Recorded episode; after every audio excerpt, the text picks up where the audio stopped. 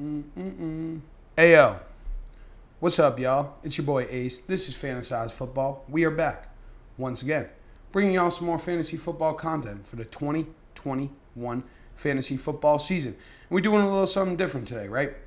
Draft season's approaching, so I wanted to give y'all kind of a general idea of what my draft strategy draft strategy is for fantasy football in 2021. But before we get into that, real quick, shout out to each and every one of y'all that come by on a weekly basis, show your boy some love and support. Me and my boy, we really do appreciate it. If you're new, thank you for coming by, giving me a little bit of your time. I really do hope you enjoyed today's video. If so, make sure to drop a like, leave a comment, and subscribe to the channel. Help me reach my goal of 300 subscribers on YouTube by the end of the fantasy football season. But like I said, we're kind of going to go through what my general draft strategy is for fantasy football in 2021, right? I get this question a lot, so I figured I just kind of put it out there or whatever, right? We're kind of freestyling too. Phone machines over there, no chucking it today. Need to let the little guy charge for a little bit. But yeah, so I'm just going to kind of go through, give you guys some tips, whatever it may be.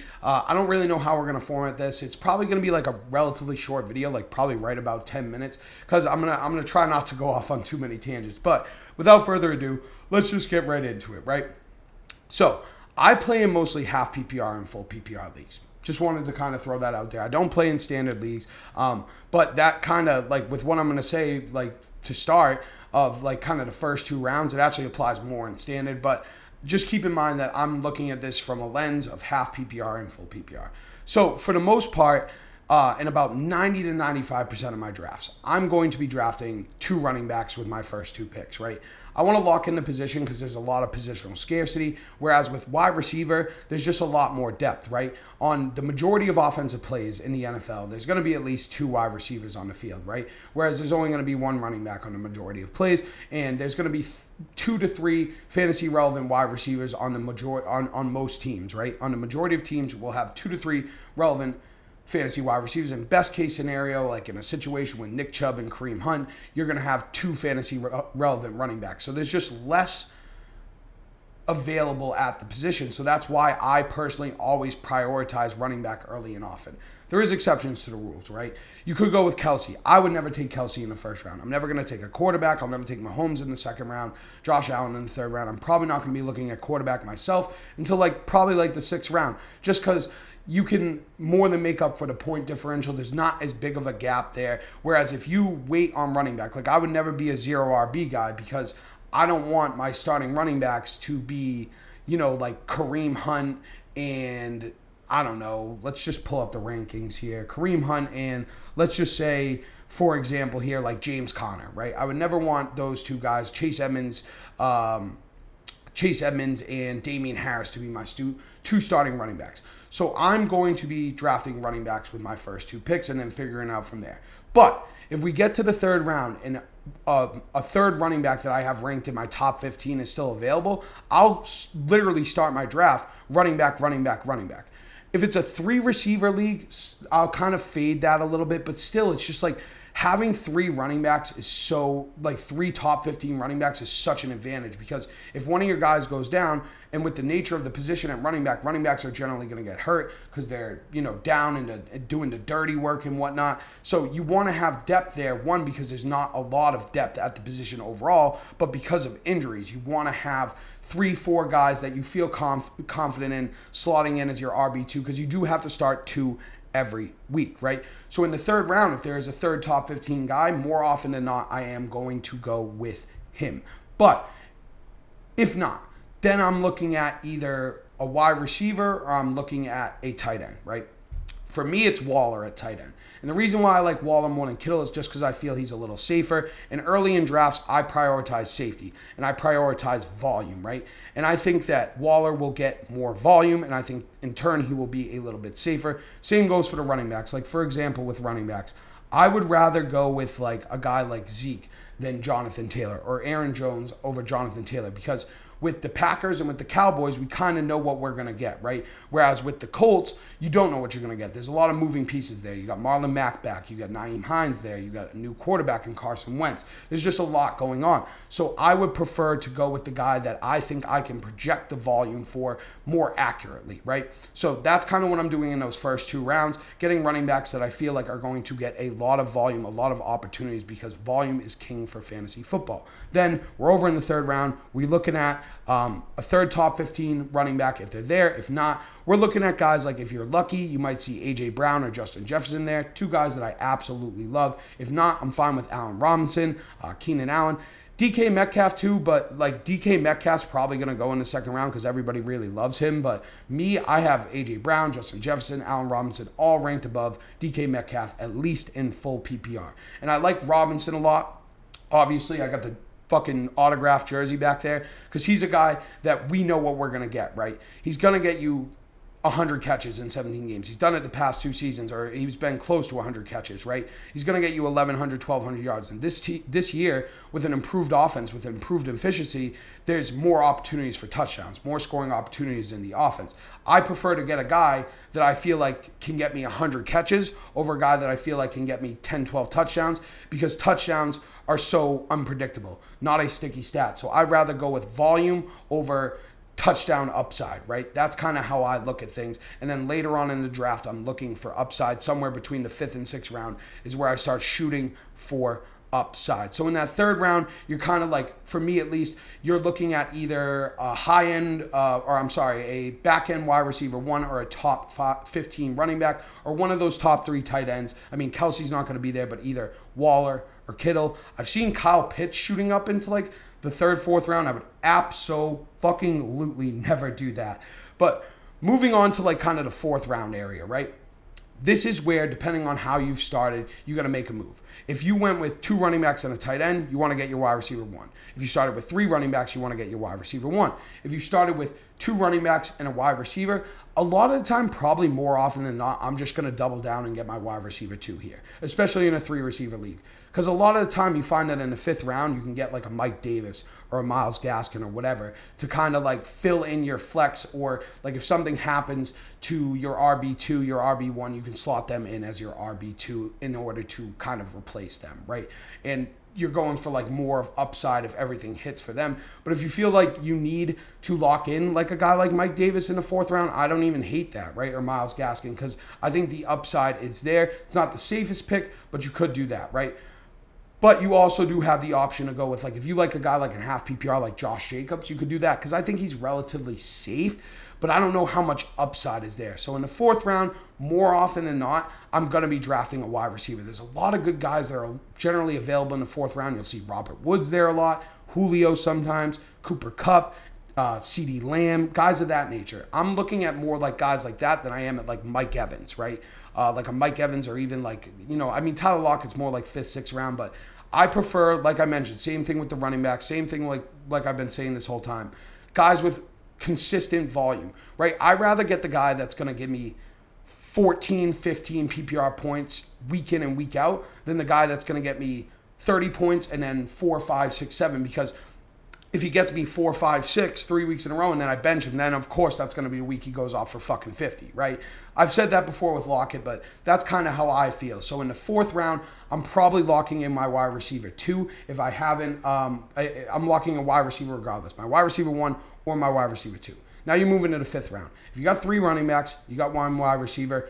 Um, this is where in a 12 team league, I'm probably more often than not honestly looking at TJ Hockenson especially in full PPR, because I think the volume is going to be there, right? And I want to get some form of positional advantage at tight end, right? Somewhere, because I'm not going to do it at quarterback. So, especially in a 10 team league, if you didn't get Waller, you're going to want to get Hockenson. If you did get Waller, here, if you've got two running backs, two receivers, lock in your running back three.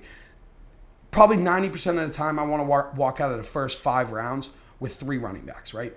If Henderson's there, Myles Gaskin, Mike Davis, guys like that. Those are the guys I'm kind of targeting there. If you have three running backs, you have one wide receiver, then we're looking at Hockenson, or if not, we're looking at another wide receiver. Diontae Johnson. Um, I'm even cool with Tee Higgins around this range, taking a shot on DJ Moore.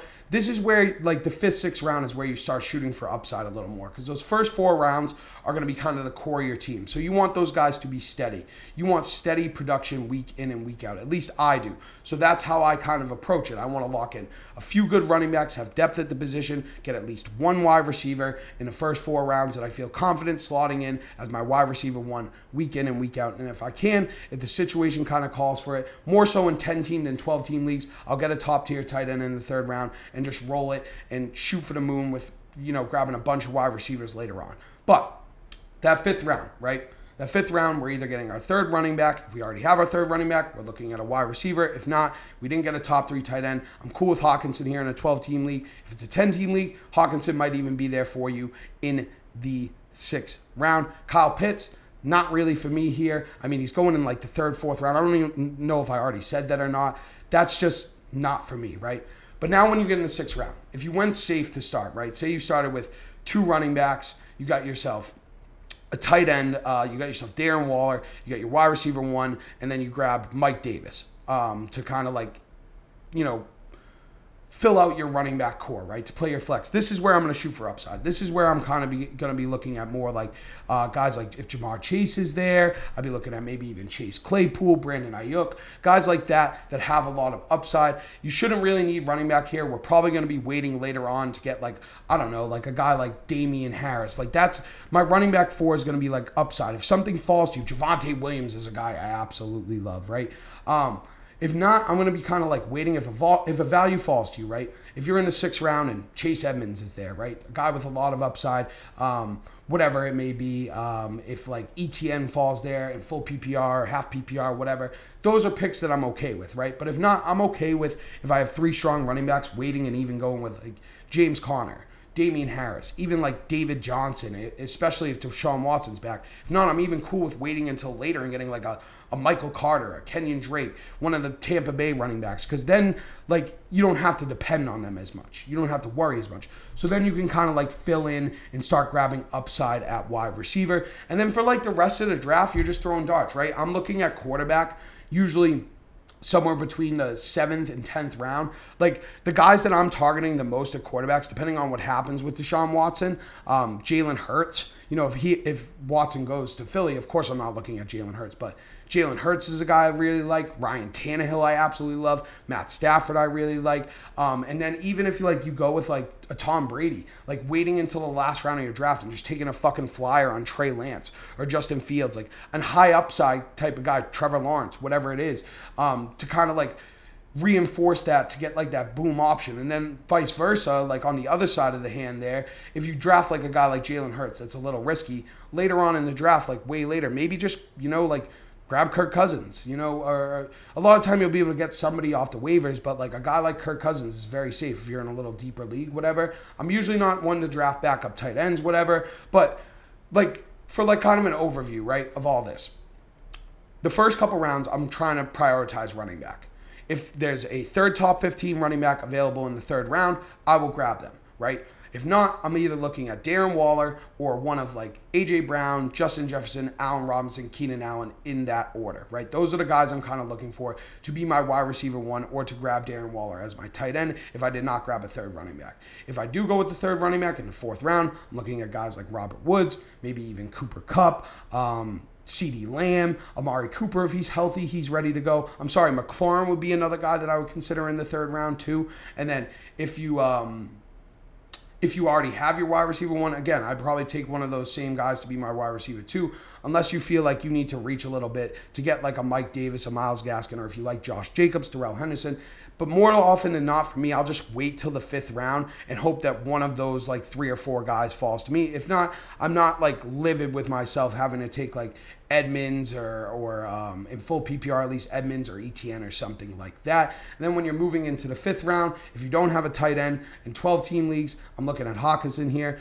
On a note of Waller in that third round, especially in 10 team leagues, I love having that positional advantage. 12 teams, it's not as important. But if you don't take Hockenson, then you're going to be kind of like left with like uh, uh, like Hockenson, or if you prefer Mark Andrews, one of those two. If not, you're left with like Goedert, Irv Smith, Tyler Higbee, whoever it may be, like Noah Fant, guys that I'm just like not super, super confident in. And then from there, you know, you want to lock in your quarterback. You want to get yourself like at least I do. I mean, this is my kind of idea, but I'm speaking. I'm speaking this into you to all y'all's minds, right? You want to get like uh, a Jalen Hurts, a Ryan Tannehill, a Matt Stafford, somewhere there in that seventh to ninth, tenth round range, or Tom Brady, whatever it is.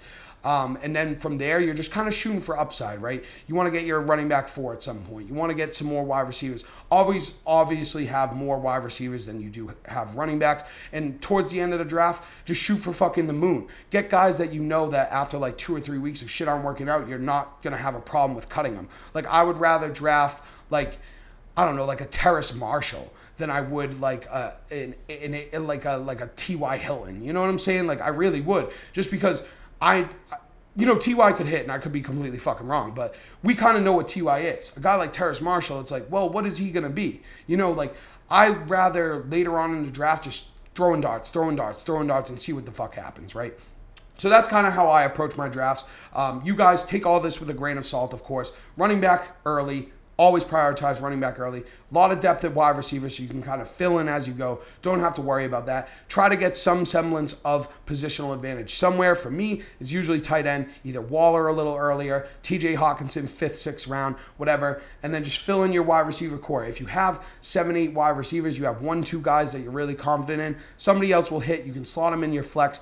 Um, a lot of time when you're drafting that third running back early, it's not to exactly play them in your flex week in and week out. It's more so to just strengthen the depth because there's so much more depth at wide receiver, strengthen the depth in terms of running back on your roster because you can get so much good value at wide receiver later. Like you can get Antonio Brown in the eighth, ninth round. You can get a guy like Marvin Jones, Laviska Shenault late, guys like that, right? That that have the upside to hit and be week to week flex options, week to week wide receiver two options, whatever it may be. So that's why we prioritize running back early. We want to get a semblance of positional advantage somewhere, 10, 12 team league, whether it be a quarterback or tight end. And then we're filling in our wide receivers, making sure we have one or two guys we're really confident in. If we go with a lot of upside our, with our starting quarterback, we want to maybe consider getting a safer option later on in the draft. If we go with a safe guy, maybe take a more so if you go with a safe guy, like a guy like Tom Brady or Matt Stafford, even Tannehill. Um, maybe shoot for, I would probably lean more towards, yeah, shoot for